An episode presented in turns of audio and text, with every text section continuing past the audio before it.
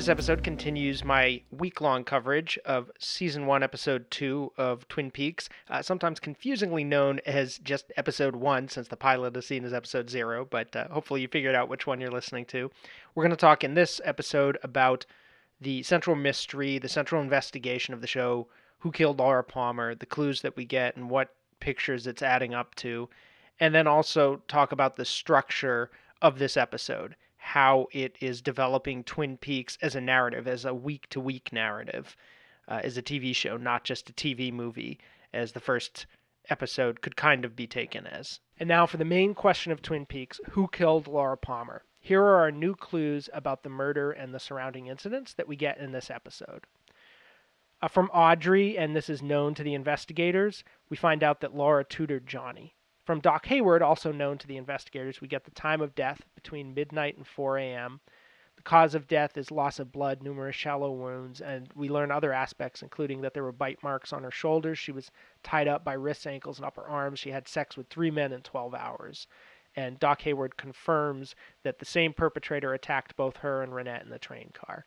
He says of Ronette, she had a severe head injury. It's still early to tell. Add to that the psychological impact, the fear, probably witnessing what was happening to Laura, so she can't help out the investigation at this point. She's still not responsive.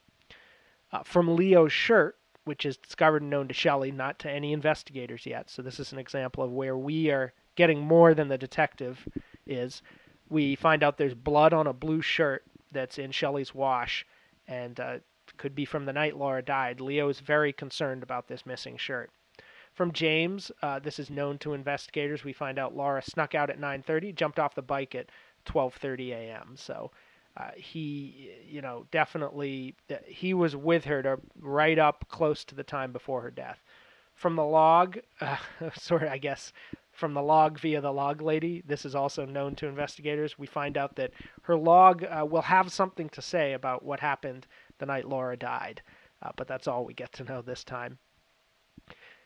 And then there are some new clues, not directly related just to her murder or the incidents immediately surrounding it, but her life leading up to her death that may end up being factors in her murder. From James, uh, known to the investigators, we find out James, Dawn, and Laura were the only ones at that picnic almost two weeks ago. Find out Laura wanted the relationship to be secret with James, uh, probably because she was afraid of Bobby, and that she stopped using cocaine because of him, but then she started again at least a few days earlier and something probably scared her because she wouldn't see or talk to James. And uh, she said she couldn't, when she did see him that night, she said she couldn't see him again. She wouldn't say why. From Laura's diary, known to the investigators, we find out that February 5th was day one for some reason. And from James's memory, known only to us because he, he withholds this from the investigators, we find out that on that day, February 5th, Laura gave him the half of the half heart necklace. Said that uh, she she, she knew he truly loved her, and that's why she could give it. And we see this through his flashback, through his memory. From Bobby, uh, learned by Mike, not known to any investigators yet, we find out that Laura's $10,000 was owed to Leo as part of a drug deal involving Bobby. So that's why she had $10,000 in her possession. From Josie, known to the investigators, we find out Laura was hired to come twice a week and teach her English. She saw Laura Thursday afternoon at 5 and stayed for an hour, and something was bothering her, and she said, I think I now understand about your husband's death. That's what Laura said to Josie. From the Pulaski parents, known to the investigators, we find out that they did not see her after Ronette after school that day. We find out Ronette worked at a Horne's department store downtown. Uh, they say it sounds like Hoyts when they say it, but it is Horne's, like as in the Ben and Audrey Horne. She was a sales girl at the perfume counter, and uh, she probably went there the day that she was then taken that night. From Harry's town knowledge, uh, just general information he has at his fingertips that he shares with Cooper, so this is known to the investigators. Shelley has a J in her name. Her last name's Johnson, so Cooper kind of adds that to his notes because he's trying to find out who the J was that Laura referred to in her diary. And Leo, her husband, also a J, uh, has a minor rap sheet. So he's somebody they might want to look into. From Norma, known to the investigators, we find out Laura delivered and helped organize a Meals on Wheels dinner to elderly shut ins, and the names on the route will be forthcoming. from Jacoby's tape, the tape he pops into the stereo, known to us, certainly not known to any investigators at this point, find out Laura mailed Jacoby tapes and envelopes that he gave her. And she recorded one the day she died. She said she was in a weird mood. James was sweet but dumb. She should have met Jacoby a long time ago because she can only use so much sweet now. And wonder, what does that mean? Does she mean something romantically with him, or does she just mean she could have used his services so that she could use more sweet right now? sort of ambiguous. And she says she's going to get lost in the woods again tonight. This recording is dated from the day that she died. And she has something to say about a mystery man, but he puts his headphones on at that point, and then even we are excluded from the revelations of whatever that mystery man is. Uh, also, from Jacoby, known to us, he has the half heart necklace in his possession. So he was, it was his hand that dug into the dirt, presumably, in the previous episode and pulled it up at the end of the episode. He's hidden it in a coconut in his office slash I think apartment as well. Some information that's known to us already, but is introduced to new characters. Uh, Cooper and Harry find out about James's visit with Laura and that she jumped off her, his bike at Sparkwood in 21. James recognizes the necklace, so they find out he knows about it. And Donna's mother learns that Laura and James were dating. And uh, Mike finds out that Laura had the $10,000 in a safety deposit box. He's obviously a little miffed he was left out of that uh, that exchange. He's being excluded somehow. So let's consolidate that. The separate parts of this mystery, uh, there's different components to it as we established in the pilot. And how are things looking with all of that now? So with Bobby, he's not being held as a suspect anymore. He's specifically been warned against going after James, but goes against him. And uh, he's also a drug dealer, and Laura may have been scared of him. So he seems like a resentful, revengeful boyfriend, which doesn't look good on his count. Ren- with Ronette, we know more about her, but not yet how she relates to Laura. Uh, we do know the same person attacked both of them. So, more or less confirmation of what was established in the pilot, nothing too new. The crime scene, we basically realized that Laura experienced a kind of a grisly torture. Her death may not actually have been why the killer brought her to the train car. Something else was going on there, whether it was ritualistic or what. And the log lady says her log saw something that night, so we know we'll hear more about that. For the criminal world aspect of the invest of the mystery, we are now realizing Laura and Bobby were dealing drugs for Leo, but there's nothing new about sex work. Uh, the serial killer aspect of the mystery, nothing new at all. It's not even mentioned. The other crime, we do, we just know from the pilot that the killer apparently had another victim across the state a year earlier with a similar mo. For the James part of the mystery, uh, we see that he was trying to be a good influence on Lara's life, but she was getting sick of him and maybe also afraid of someone else. Did he get heartbroken and kill her? Uh, it seems like at the moment they're not leaning so hard on the idea that he was the killer, but is that a red herring? Then there's some new aspects of the mystery that are sort of consolidating here with Leo. The fact that he has uh, suspiciously bloodied clothing from the t- around the time she died. That she and Bobby owed him money. Did he try to press her for the money? For a new uh, as- a new sub mystery subplot, we have the charity. The FBI is really being made aware of Laura's assistance to Johnny Horne, Josie Packard, and Twin Peaks elderly and disabled communities which is implying that somehow that's relevant to their concerns. Did she meet someone on those routes? Did something with Johnny or Josie spring out into something else? Did she tell them something that might help them out? New aspect uh, as well as the mystery man. Uh, as I said, Laura's expressing her concerns to Jacoby about this the day she died. There's really not much more now, but that's just sort of a compelling little seed opening up. And finally, Jacoby himself is a, really a new aspect of the mystery now because we're seeing that he was clearly more attached to Laura than he let on. Uh, the doctor has stolen something of hers that her friend hid in the woods. So I think he's now emerging not just as this tangential figure who's a little shady, but as somebody actually involved in the mystery itself.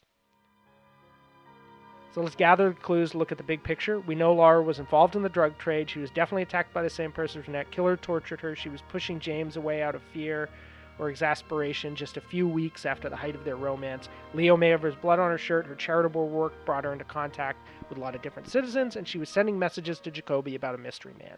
In short, Laura Palmer was a publicly generous and privately troubled young woman, embedded in crime networks, who may have had a violent encounter with Leo the day she died and she's the victim of a possibly occultist serial killer who may be her mystery man and who may have wanted something besides death from her. So that boils down what we have of the question of who killed Laura Palmer this this episode.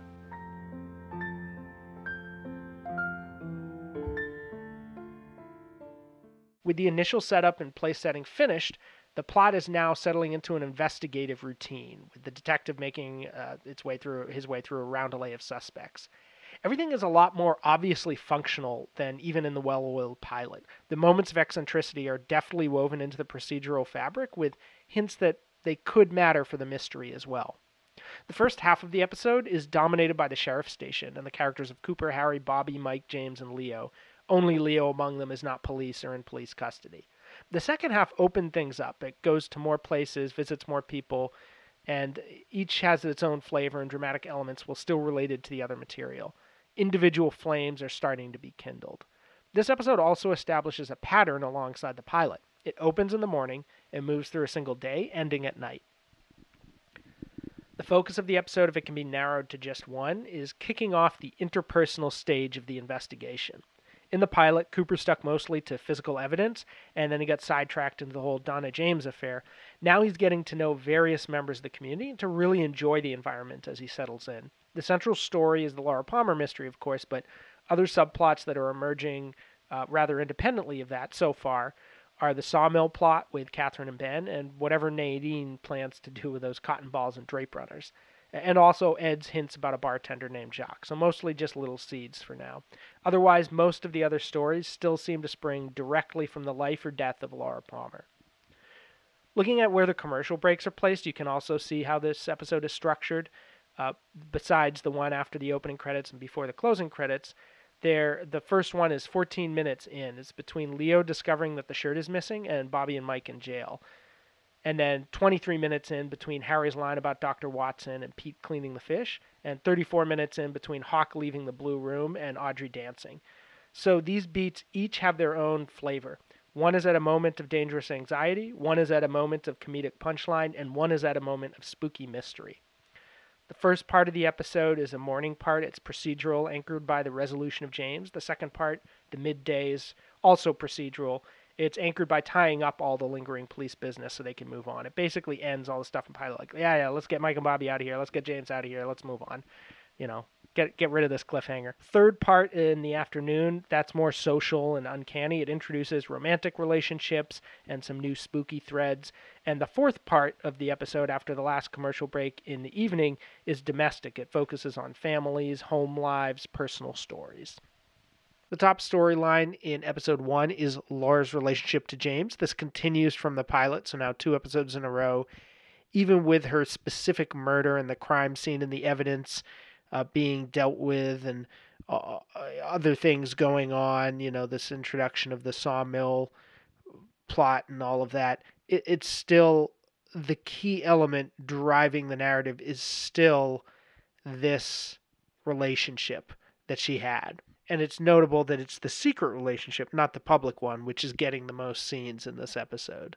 So that is at the core of what Twin Peaks is at this particular moment that's it for today. Shorter section than usual. I have a shorter episode coverage overall this week. So each episode's going to be a little shorter than last week's were. Uh, tomorrow we're going to continue with uh, scenes from the episode organized by Laura's storyline. So just the scenes and the stories that involve uh, her her life before she died often sometimes the the murder itself but we kind of covered those clues here we're going to be talking more about those human interactions and the way people are kind of developing in the shadow of her memory, I suppose, if that makes sense.